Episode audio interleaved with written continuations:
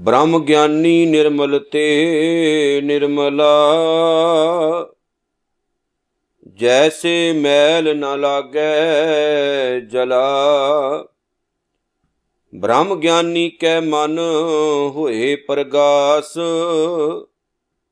ਜੈਸੇ ਧਰ ਉਪਰ ਆਕਾਸ਼।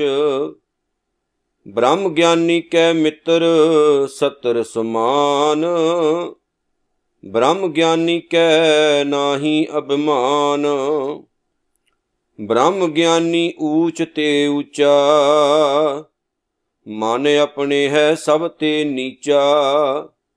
ਬ੍ਰਹਮ ਗਿਆਨੀ ਸੇ ਜਨ ਭਏ, ਨਾਨਕ ਜਿਨ ਪ੍ਰਭ ਆਪ ਕਰੇ। ਬ੍ਰਹਮ ਗਿਆਨੀ ਸੇ ਜਨ ਭਏ ਨਾਨਕ ਜਿਨ ਪ੍ਰਭ ਆਪ ਕਰੇ। ਰਹਿਮਤਾਂ ਦੇ ਘਰ, ਦਇਆ ਦੇ ਖਜ਼ਾਨੇ। ਤਨ ਤਨ ਸਤਿਗੁਰੂ, ਸ੍ਰੀ ਗੁਰੂ ਗ੍ਰੰਥ ਸਾਹਿਬ ਜੀ ਮਹਾਰਾਜ, ਸੱਚੇ ਪਾਤਸ਼ਾਹ। ਜਿਨ੍ਹਾਂ ਦੀ ਅਪਾਰ ਰਹਿਮਤ, ਅਪਾਰ ਬਖਸ਼ਿਸ਼ ਦਾ ਆਓ ਜੀ, ਸਹਾਰਾ ਲਈਏ ਜੀ ਅਤੇ ਪਿਆਰ ਸਤਕਾਰ ਨਾਲ ਤਨ ਤਨ ਸਤਿਗੁਰੂ, ਸ੍ਰੀ ਗੁਰੂ ਅਰਜਨ ਸਾਹਿਬ ਜੀ ਮਹਾਰਾਜ, ਸੱਚੇ ਪਾਤਸ਼ਾਹ ਜੀ ਵੱਲੋਂ ਸਿੱਖ ਪੰਥ ਨੂੰ ਅਸੀਸਾਂ ਨਾਲ ਭਰੀ ਹੋਈ ਪਾਵਨ ਸੁਖਮਨੀ ਸਾਹਿਬ ਦੀ ਬਾਣੀ ਨਾਲ ਆਪਣਾ ਚਿੱਤ, ਆਪਣਾ ਮਨ ਜੋੜੀਏ। ਉਸ ਤੋਂ ਪਹਿਲਾਂ ਫਤਿਹ ਹਾਜ਼ਰ ਹੈ।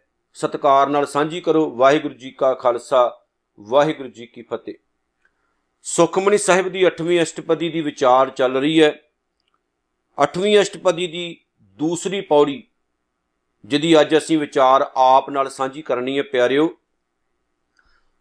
ਪੰਚਮ ਪਾਤਸ਼ਾਹ ਸ੍ਰੀ ਗੁਰੂ ਅਰਜਨ ਸਾਹਿਬ ਜੀ ਮਹਾਰਾਜ ਨੇ 8ਵੀਂ ਅਸ਼ਟਪਦੀ ਦੀ ਦੂਸਰੀ ਪੌੜੀ ਦੇ ਵਿੱਚ ਵੀ ਅੱਜ ਬ੍ਰਹਮ ਗਿਆਨੀ ਦੀ ਗੱਲ ਕਹੀ ਹੈ, ਭਾਵ ਉਸ ਇਨਸਾਨ ਦੀ ਗੱਲ ਕੀਤੀ ਹੈ, ਜਿਹੜਾ ਬ੍ਰਹਮ ਨਾਲ ਕਨੈਕਟ ਹੋ ਚੁੱਕਾ ਹੈ, ਜਿਹੜਾ ਪਰਮਾਤਮਾ ਨਾਲ ਮਿਲ ਚੁੱਕਾ ਹੈ, ਜਿਹੜਾ ਅੰਦਰੋਂ ਅਤੇ ਬਾਹਰੋਂ ਇੱਕ ਹੋ ਚੁੱਕਾ ਹੈ, ਜਿਹਦੇ ਅੰਦਰ ਕਿਸੇ ਪ੍ਰਕਾਰ ਦੀ ਦੁਬਦਾ ਨਹੀਂ ਰਹੀ, ਜਿਹਦੇ ਅੰਦਰੋਂ ਸਾਰੇ ਭਰਮ ਭੁਲੇਖੇ ਦੂਰ ਹੋ ਗਏ ਨੇ।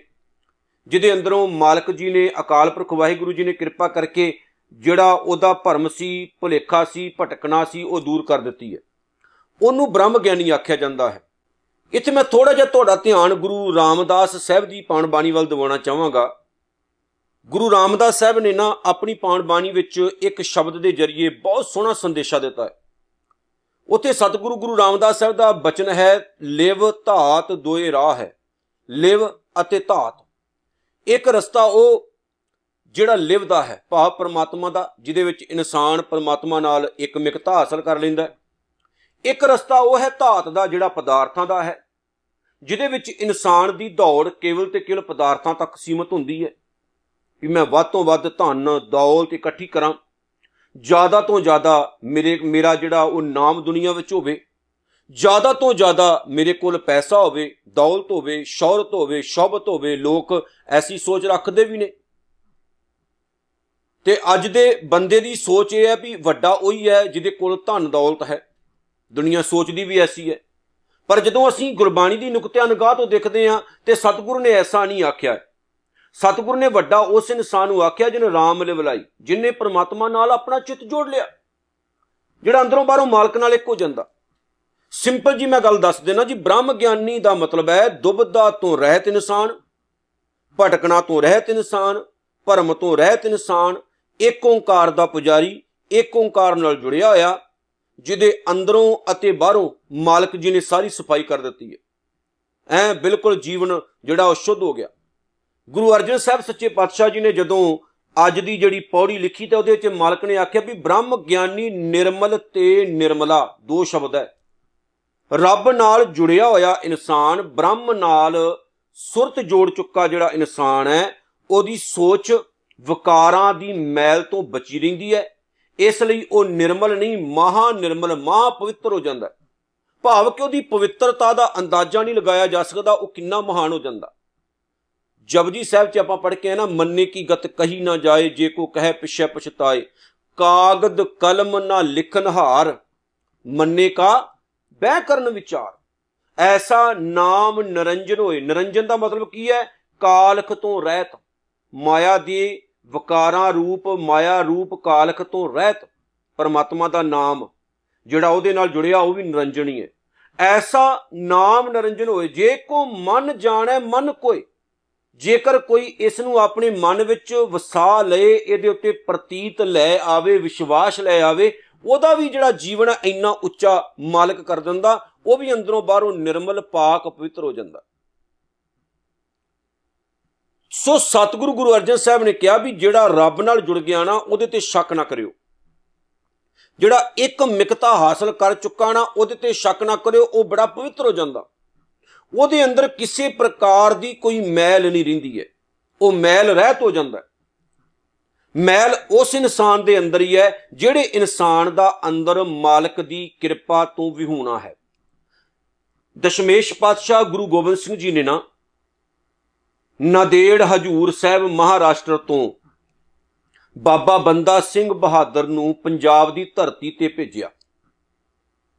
ਇਤਿਹਾਸਕਾਰ ਕਹਿੰਦੇ ਬਾਬਾ ਬੰਦਾ ਸਿੰਘ ਬਹਾਦਰ ਨੂੰ ਸਤਿਗੁਰੂ ਜੀ ਨੇ ਇੱਕ ਗੱਲ ਕਹੀ ਸੀ, ਪਿਆਰਿਆ, ਗੁਰੂ ਤੇ ਵਿਸ਼ਵਾਸ, ਗੁਰੂ ਤੇ ਭਰੋਸਾ ਰੱਖੀ। ਦਸੇ ਹੀ ਪਾਤਸ਼ਾਹੀਆਂ ਤੇਰੇ ਅੰਗ ਸੰਗ ਹੋਣਗੀਆਂ। ਲੇਕਿਨ ਅੱਜ ਦੇ ਕੁਝ ਇਤਿਹਾਸਕਾਰਾਂ ਨੇ, ਪੰਥ ਦੋਖੀਆਂ ਨੇ ਬਾਬਾ ਬੰਦਾ ਸਿੰਘ ਬਹਾਦਰ ਦੇ ਉੱਤੇ ਵੀ ਇਲਜ਼ਾਮ ਥੋਪ ਦਿੱਤੇ।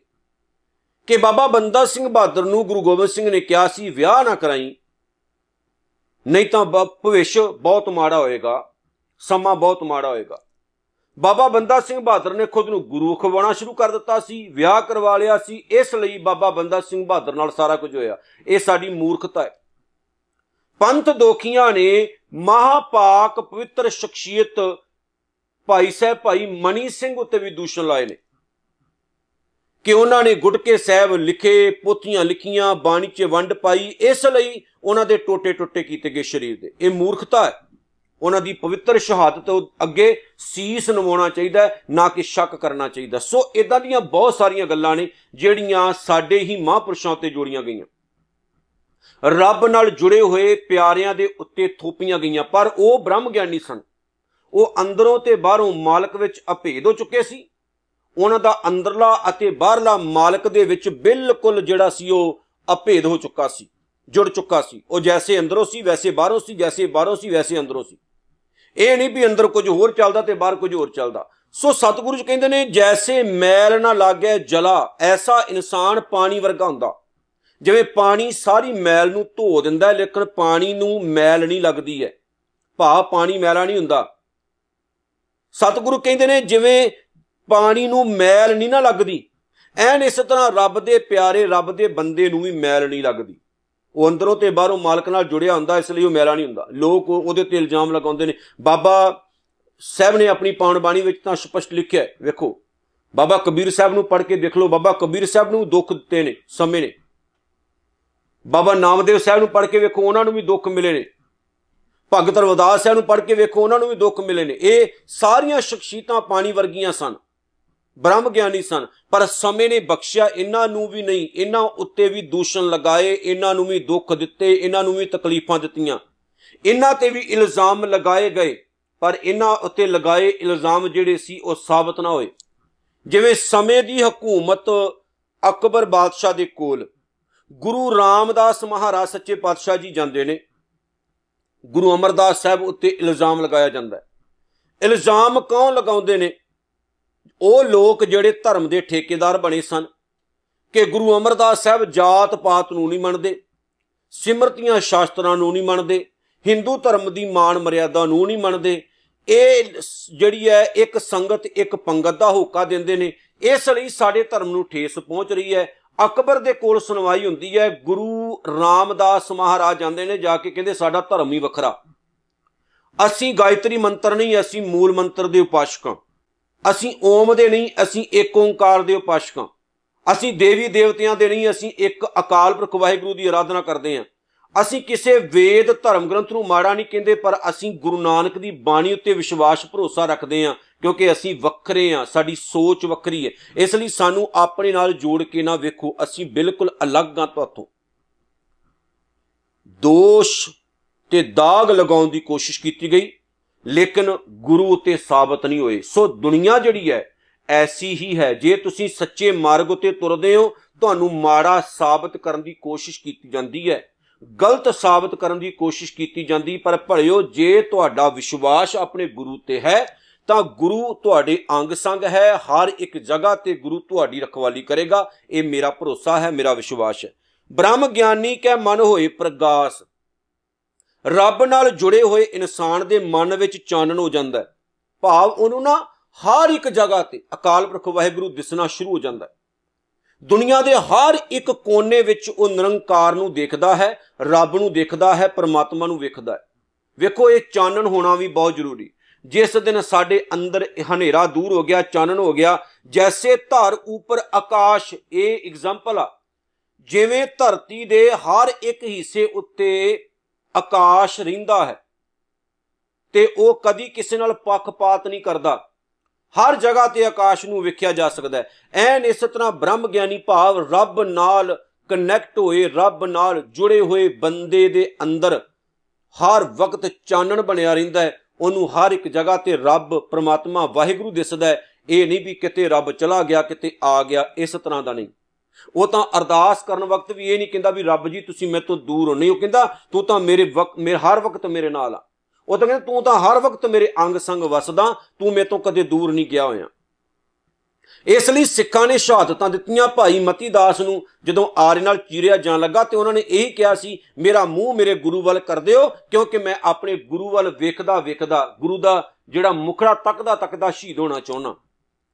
ਜਿਸ ਦਿਨ ਸਾਡੇ ਅੰਦਰ ਇਹ ਚਾਨਣ ਹੋ ਗਿਆ ਸਾਨੂੰ ਹਰ ਜਗ੍ਹਾ ਤੇ ਨਿਰੰਕਾਰ ਵਾਹਿਗੁਰੂ ਦਿਸਣਾ ਸ਼ੁਰੂ ਹੋ ਗਿਆ। ਭਲਿਓ, ਆ ਵਖਰੇਵਾ ਖਤਮ ਹੋ ਜਾਣਾ, ਜਾਤ ਪਾਤ ਦਾ ਭਰਮ ਭੇਦ ਖਤਮ ਹੋ ਜਾਣਾ, ਊਚ ਨੀਚ ਦਾ ਭਰਮ ਭੇਦ ਖਤਮ ਹੋ ਜਾਣਾ ਸਾਡੇ ਮਨ ਵਿੱਚੋਂ। ਲੜਾਈਆਂ ਝਗੜੇ ਮੁੱਕ ਜਾਣੇ।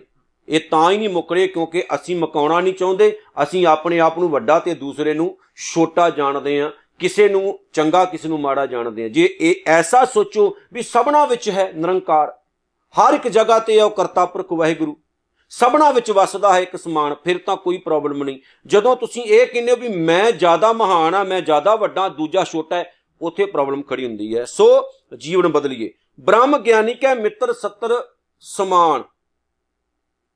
ਜਿਹੜਾ ਬ੍ਰਹਮ ਗਿਆਨੀ, ਰੱਬ ਨਾਲ ਜੁੜਿਆ ਹੋਇਆ ਇਨਸਾਨ ਉਹਦੀ ਨਿਗਾਹ 'ਚ ਭਾਵੇਂ ਸ਼ਤਰੂ ਹੋਵੇ, ਭਾਵੇਂ ਮਿੱਤਰ ਹੋਵੇ, ਭਾਵੇਂ ਦੁਸ਼ਮਣ ਹੋਵੇ ਤੇ ਭਾਵੇਂ ਕੋਈ ਆਪਣਾ ਹੋਵੇ ਬ੍ਰਹਮ ਗਿਆਨੀ ਬੰਦਾ ਕਿਸੇ ਨੂੰ ਦੁਸ਼ਮਣ ਨਹੀਂ ਮੰਨਦਾ। ਲੋਕ ਉਹਨੂੰ ਸਮਝਣ ਲੱਗ ਪੈਂਦੇ, ਭਾਵ ਸੱਚ ਨਾਲ ਜੁੜੇ ਹੋਏ ਇਨਸਾਨ ਨੂੰ ਦਿਸਦਾ ਹੀ ਨਹੀਂ ਵੀ ਮੇਰਾ ਕੋਈ ਦੁਸ਼ਮਣ ਹੈ। ਉਹ ਕਹਿੰਦਾ, ਸਾਰੇ ਮੇਰੇ ਆਪਣੇ ਹੀ ਹੈ। ਲੋਕ ਐਵੇਂ ਦੁਸ਼ਮਣੀ ਭਾਵ ਬਣਾ ਕੇ ਬਹਿ ਜਾਂਦੇ ਨੇ। ਆਪਾਂ ਜਾਣਦੇ ਵੀ ਨਹੀਂ ਹੁੰਦੇ, ਪਰ ਫਿਰ ਵੀ ਲੋਕ ਦੁਸ਼ਮਣੀ ਦੁਸ਼ਮਣੀ ਦੁਸ਼ਮਣੀ ਦਾ ਭੇਦ ਪਾ ਲੈਂਦੇ ਨੇ। ਆਪਣੇ ਮਨ ਵਿੱਚ ਵੈਰ ਰੱਖਣ ਲੱਗ ਪੈਂਦੇ ਨੇ। ਪਿਆਰ, ਕੀ ਲੈ ਜਾਣਾ ਦੁਨੀਆ ਤੋਂ? ਚਾਰ ਦਿਨਾਂ ਦੀ ਖੇਡ ਹੈ ਸੰਸਾਰ। ਚਾਰ ਦਿਨ ਆਇਓ, ਖੇਡ ਮਲ ਕੇ ਚਲੇ ਜਾਓ, ਧਰਮ ਦੀ ਸੱਚੀ ਕਾਰ ਕਰੋ, ਗੁਰੂ ਦੇ ਚਰਨਾਂ ਨਾਲ ਜੁੜ ਕੇ ਰਹੋ। ਕੀ ਕਰਨੀ ਦੁਸ਼ਮਣੀਆਂ ਪਾਲ ਪਲ ਕੇ? ਕੀ ਸ਼ਰੀਕ ਸ਼ਰੀਕ ਕਰਦੇ ਫਿਰਦੇ ਹੋ? ਭਰਾ ਹੁੰਦੇ ਨੇ ਬੱਚ ਸ਼ਰੀਕ ਬਣਾ ਲੈਨੇ ਉਹਨਾਂ ਨੂੰ। ਕੀ ਸੱਸ ਤੇ ਨੂੰਹ ਦੀ ਲੜਾਈ ਖਤਮ ਨਹੀਂ ਹੋ ਰਹੀ, ਭੈਣਾ ਭਰਾਵਾਂ ਦੀ ਲੜਾਈ ਖਤਮ ਨਹੀਂ ਹੋ ਰਹੀ, ਮਰ ਰਹੇ ਆ ਲੜ ਲੜ ਕੇ ਆਪਾਂ। ਜ਼ਮੀਨ ਦੇ ਨਿੱਕੇ ਨਿੱਕੇ ਟੁਕੜੇ ਤੋਂ ਕਤਲ ਕਰ ਦਿੰਨੇ ਆਪਾਂ। ਕਿਹੜੇ ਚੱਕਰਾਂ 'ਚ ਪਏ ਹੋ? ਜੇ ਗੁਰੂ ਨੂੰ ਪਿਆਰ ਕਰਦੇ ਹੋ, ਗੁਰੂ ਨਾਲ ਜੁੜੇ ਹੋ ਤੇ ਪਿਆਰੇ ਹੋ ਇਹ ਸਾਰੀਆਂ ਚੀਜ਼ਾਂ ਛੱਡ ਦਿਓ। ਦੁਨੀਆ ਵਿੱਚ ਆਨੰਦ ਨਾਲ ਰਹੋ, ਆਨੰਦ ਨਾਲ ਰਹਿਣ ਦਿਓ। ਰੱਬ ਨਾਲ ਜੁੜਿਆ ਹੋਇਆ ਇਨਸਾਨ ਐਸਾ ਹੀ ਹੁੰਦਾ ਹੈ। ਸਤਿਗੁਰ ਕਹਿੰਦੇ, ਬ੍ਰਹਮ ਗਿਆਨੀ ਕੈ ਨਾਹੀ ਅਬਮਾਨ ਉਸ ਬੰਦੇ ਦੇ ਅੰਦਰੋਂ ਹੰਕਾਰ ਹੀ ਖਤਮ ਹੋ ਜਾਂਦਾ, ਜਿਹੜਾ ਗੁਰੂ ਨਾਨਕ ਦਾ ਸਿੱਖ ਹੋ ਜਾਂਦਾ ਜਿਹੜਾ ਗੁਰੂ ਨਾਨਕ ਸਾਹਿਬ ਨੂੰ ਅੰਦਰੋਂ ਤੇ ਬਾਹਰੋਂ ਪਿਆਰ ਕਰਨ ਲੱਗ ਪੈਂਦਾ। ਬ੍ਰਹਮ ਗਿਆਨੀ ਉੱਚ ਤੇ ਉੱਚਾ, ਉਹਦੀ ਆਤਮਿਕ ਅਵਸਥਾ ਬਹੁਤ ਉੱਚੀ ਹੋ ਜਾਂਦੀ। ਬਹੁਤ ਮਹਾਨ ਹੋ ਜਾਂਦਾ। ਵੇਖੋ ਆਪਾਂ ਉਹਨੂੰ ਉਹਦੇ ਤੱਕ ਕੀ ਪਹੁੰਚ ਕਰਾਂਗੇ ਜਿਹੜਾ ਇੰਨਾ ਵੱਡਾ ਹੋ ਗਿਆ, ਇੰਨਾ ਮਹਾਨ ਹੋ ਗਿਆ? ਜਿਹਦੀ ਸੋਚ ਦਾ ਹੀ ਦਾਇਰਾ ਇੰਨਾ ਵਿਸ਼ਾਲ ਹੋ ਗਿਆ, ਉੱਚਾ ਹੋ ਗਿਆ। ਅਸੀਂ ਕੁਝ ਹੋਰ ਸੋਚਦੇ ਹੁੰਨੇ ਆ, ਨਿੱਕੀਆਂ ਨਿੱਕੀਆਂ ਚੀਜ਼ਾਂ ਦੇ ਪਿੱਛੇ ਦੌੜਦੇ ਫਿਰਦੇ ਹੁੰਨੇ, ਪਰ ਉਹ ਤਾਂ ਇੰਨੀ ਮਹਾਨ ਸੋਚ ਵਾਲਾ ਹੋ ਜਾਂਦਾ, ਇੰਨੀ ਮਹਾਨ ਬੁੱਧੀ ਵਾਲਾ ਹੋ ਜਾਂਦਾ ਉਹ। ਉਹਦੇ ਤੱਕ ਆਪਾਂ ਕੀ ਪਹੁੰਚਾਂਗੇ? ਜਦੋਂ ਉਹ ਕੋਈ ਗੱਲ ਸਾਨੂੰ ਦੱਸਦਾ ਹੈ ਸੱਚ ਦੀ ਵਿਚਾਰ ਦੱਸਦਾ ਹੈ ਫਿਰ ਸਾਨੂੰ ਲੱਗਦਾ ਵੀ ਨਹੀਂ ਝੂਠ ਬੋਲ ਰਿਹਾ ਹੈ ਉਹ। ਅਸਲ ਦੇ ਵਿੱਚ ਅਸੀਂ ਝੂਠੇ ਹੁੰਨੇ ਆ, ਉਹ ਨਹੀਂ ਪਿਆਰਿਓ। ਕਿਉਂਕਿ ਉਹ ਤਾਂ ਸੱਚਾ ਹੁੰਦਾ। ਮੈਂ ਇੱਕ ਦਿਨ ਗੈਲੀਲੀਓ ਦੀ ਤਾਂ ਹੀ ਉਦਾਹਰਨ ਦਿੱਤੀ ਸੀ ਵੀ ਉਹਨੇ ਤਾਂ ਸੱਚ ਬੋਲਿਆ ਸੀ, ਲੇਕਿਨ ਉਹਨੂੰ ਫਾਇਲ ਲਾਇਆ ਗਿਆ। ਐਦਾਂ ਹੀ ਅੱਜ ਸੱਚ ਬੋਲਣ ਵਾਲਿਆਂ ਨੂੰ ਫਾਇਲ ਲਾਇਆ ਜਾਂਦਾ ਹੈ। ਜਿਹੜੇ ਅੰਦਰੋਂ ਤੇ ਬਾਹਰੋਂ ਮਾਲਕ ਨਾਲ ਕਨੈਕਟ ਹੋ ਜਾਂਦੇ ਨੇ, ਪਿਆਰਿਓ, ਉਹਨਾਂ ਦੀ ਸੋਚ ਉੱਚੀ ਹੋ ਜਾਂਦੀ। ਜਿਨ੍ਹਾਂ ਦੀ ਸੋਚ ਉੱਚੀ ਹੋ ਜਾਏ, ਪਰ ਉਹ ਉੱਚਾ ਸੋਚਦੇ ਨੇ, ਵੱਡਾ ਸੋਚਦੇ ਨੇ। ਆਪਾਂ ਤਾਂ ਅੱਜ ਵੀ ਉੱਥੇ ਹੀ ਖੜੇ। ਉੱਥੇ ਹੀ ਖੜੇ। ਗਾਂ ਨਹੀਂ ਜਾ ਰਹੇ ਆਪਾਂ। ਛੋਟੀਆਂ ਛੋਟੀਆਂ, ਨਿੱਕੀਆਂ ਨਿੱਕੀਆਂ ਗੱਲਾਂ ਕਰਕੇ ਸਾਡੀ ਕੌਮ ਦੇ ਵਿੱਚ ਲੜਾਈਆਂ ਨੇ, ਝਗੜੇ ਨੇ, ਕਿਦਨ ਖਤਮ ਹੋਣੇ ਨੇ ਭਲਾਏ? ਜਿਸ ਦਿਨ ਹੋਏ ਇਕੱਤਰ ਮਿਲੋ ਮੇਰੇ ਭਾਈ ਦੁਬਦਾ ਦੂਰ ਕਰੋ ਲਿਵਲਾਏ ਹਰ ਨਾਮੇ ਕੇ ਹੋਵੋ ਜੋੜੀ, ਗੁਰਮੁਖ ਬੈਸੋ ਸਫਾ ਵਿਛਾਏ। ਜਿਸ ਦਿਨ ਅਸੀਂ ਗੁਰੂ ਦਾ ਸੰਗ ਕਰਾਂਗੇ, ਇੱਕ ਜਗ੍ਹਾ ਤੇ ਬੈਠਾਂਗੇ, ਵਿਚਾਰ ਕਰਾਂਗੇ, ਉਸ ਦਿਨ ਲੜਾਈ ਝਗੜੇ ਖਤਮ ਹੋ ਜਾਣੇ ਨੇ। ਪੰਥ ਦੀ ਚੜ੍ਹਦੀ ਕਲਾ ਦੀ ਅਰਦਾਸ ਹੀ ਨਹੀਂ ਕਰਨੀ। ਦਿਲ ਤੋਂ ਸੋਚਣਾ ਵੀ ਹੈ ਵੀ ਸਾਡਾ ਪੰਥ ਚੜ੍ਹਦੀ ਕਲਾ ਵੱਲ ਨੂੰ ਜਾਵੇ। ਇਸ ਲਈ ਸਾਰੇ ਝਗੜੇ ਮੁੱਕ ਜਾਣਗੇ ਜੇ ਅਸੀਂ ਗੁਰੂ ਗ੍ਰੰਥ ਸਾਹਿਬ ਨੂੰ ਫੋਲੋ ਕਰਨਾ ਸ਼ੁਰੂ ਕੀਤਾ ਤਾਂ।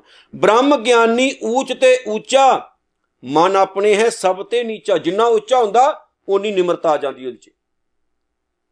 ਸਿੱਖਾਂ ਦਾ ਮਨ ਨੀਵਾ, ਮਤ ਉੱਚੀ। ਮਤ ਉੱਚੀ ਹੋ ਜਾਂਦੀ, ਮਨ ਨੀਵਾ ਹੋ ਜਾਂਦਾ। ਹੰਕਾਰ ਨਹੀਂ ਜੀਵਨ 'ਚ ਰਹਿੰਦਾ। ਈਗੋ ਨਹੀਂ ਰਹਿੰਦੀ ਫਿਰ ਜੀਵਨ ਦੇ ਵਿੱਚ। ਇਹ ਉਹਨਾਂ ਦੇ ਅੰਦਰੋਂ ਜਾਂਦੀ ਜਿਨ੍ਹਾਂ ਦੇ ਅੰਦਰ ਮਾਲਕ ਲਗਨ ਲਗਾ ਦਿੰਦਾ। ਇੱਕ ਨਾ ਕਹਾਣੀ ਬੜੀ ਪਿਆਰੀ, ਕਹਿੰਦੇ ਕੋਈ ਇਨਸਾਨ ਸੀ, ਪਹਾੜਾਂ ਨੂੰ ਚੜ ਗਿਆ ਵੀ ਮੈਂ ਨਾ ਬੰਦਗੀ ਕਰਨ ਚੱਲਿਆ। ਕਈ ਸਾਲ ਬੰਦਗੀ ਕਰਦਾ ਰਿਹਾ, ਕਈ ਸਾਲ ਬੰਦਗੀ ਕੀਤੀ। ਜਿਸ ਦਿਨ ਉਹਨੇ ਹੇਠਾਂ ਉਤਰਨਾ ਸੀ, ਪਿੰਡ ਵਾਲਿਆਂ ਨੇ, ਇਲਾਕੇ ਦੇ ਲੋਕਾਂ ਨੇ ਬਹੁਤ ਵੱਡਾ ਸਮਾਗਮ ਰੱਖ ਲਿਆ ਵੀ ਚੰਗੀ ਬੰਦਗੀ ਕਰਕੇ ਇਨਸਾਨ ਜੀਵਨ ਸੁਧਾਰ ਕੇ ਆਪਣਾ ਆ ਰਿਹਾ। ਹੇਠਾਂ ਆਇਆ, ਭੀੜ ਬਹੁਤ ਲੱਗੀ ਹੋਈ ਸੀ, ਲੋਕ ਜੈ ਜੈਕਾਰ ਕਰ ਰਹੇ ਸੀ ਰਿਸਪੈਕਟ ਕਰ ਰਹੇ ਸੀ। ਇੱਕ ਇਨਸਾਨ ਨੇ ਆਪਣੇ ਹੱਥ ਵਿੱਚ ਫੁੱਲਾਂ ਦਾ ਹਾਰ ਫੜਿਆ ਹੋਇਆ, ਉਹ ਉਹਦੇ ਗਲ ਵਿੱਚ ਪਾਉਣ ਲੱਗਾ ਤੇ ਕੁਦਰਤੀ ਉਸ ਇਨਸਾਨ ਦਾ ਜਿਹੜਾ ਪੈਰ ਸੀ, ਉਹਦੇ ਪੈਰ ਉੱਪਰ ਆ ਗਿਆ। ਬਸ, ਜਦੋਂ ਪੈਰ ਤੇ ਪੈਰ ਆਇਆ, ਉਹਨੇ ਨਾਲ ਹੀ ਗਲ ਫੜ ਲਿਆ। ਤੂੰ ਮੈਨੂੰ ਜਾਣਦਾ ਮੈਂ ਕੌਣ ਆ? ਤੂੰ ਮੇਰੇ ਪੈਰ ਤੇ ਪੈਰ ਰੱਖ ਰਿਹਾ, ਧੱਕਾ ਮੁੱਕੀ ਕਰ ਰਿਹਾ। ਉਹਨੇ ਹਾਰ ਪਾਇਆ ਨਹੀਂ, ਵਾਪਸ ਲੈ ਲਿਆ, ਉਹ ਕਹਿੰਦਾ, ਮੈਨੂੰ ਪਤਾ ਲੱਗ ਗਿਆ, ਤੂੰ ਹੰਕਾਰ ਆ। ਤੂੰ ਹੰਕਾਰ ਆ। ਮੈਂ ਤਾਂ ਭਰਮ ਭਲੇਖੇ ਵਿੱਚ ਪੈ ਗਿਆ ਵੀ ਤੂੰ ਰੱਬ ਨਾਲ ਜੁੜ ਗਿਆ। ਅੰਦਰੋਂ ਬਾਹਰੋਂ ਤੇ ਦੁਨੀਆ ਦਾ ਕੋਈ ਭਲਾ ਕਰੇਗਾ ਤੂੰ। ਨਹੀਂ, ਤੂੰ ਹੰਕਾਰ ਆ।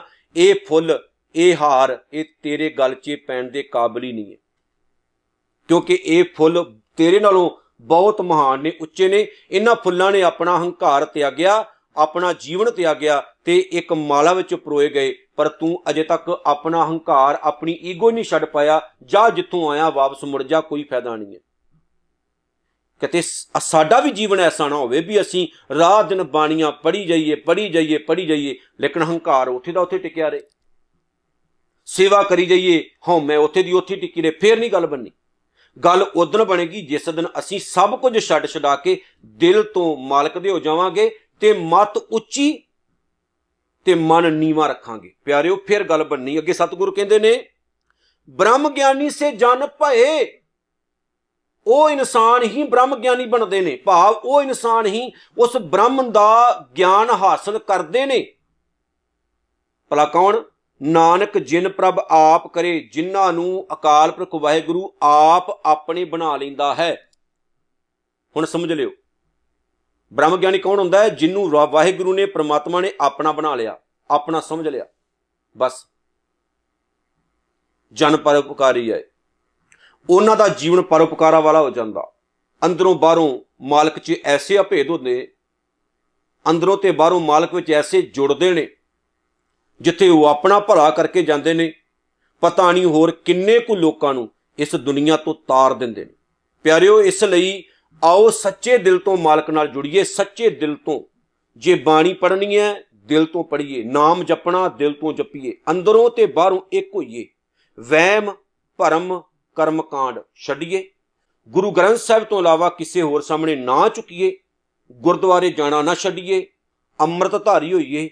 ਗੁਰੂ ਦੇ ਰੂਪ ਨੂੰ ਹਾਸਲ ਕਰੀਏ। ਸਤਿਗੁਰੂ ਦੀ ਪਾਵਨ ਬਾਣੀ ਮੁਤਾਬਕ ਜੀਵਨ ਢਾਲੀਏ। ਆਪਣੇ ਘਰ ਵਿੱਚ ਸਿੱਖੀ ਦਾ ਚਾਨਣ ਕਰੀਏ, ਆਪਣੇ ਬੱਚਿਆਂ ਨੂੰ ਗੁਰਬਾਣੀ ਨਾਲ ਜੋੜੀਏ, ਸੱਚੇ ਦਿਲ ਤੋਂ ਸਿੱਖ ਬਣੀਏ, ਤਾਂ ਕਿ ਸਾਡਾ ਜੀਵਨ ਐਸਾ ਹੋਵੇ ਕਿ ਜਿਹੜਾ ਵੇਖੇ, ਉਹ ਵੀ ਸਿੱਖੀ ਨਾਲ ਪਿਆਰ ਕਰਨ ਲੱਗ ਪਏ।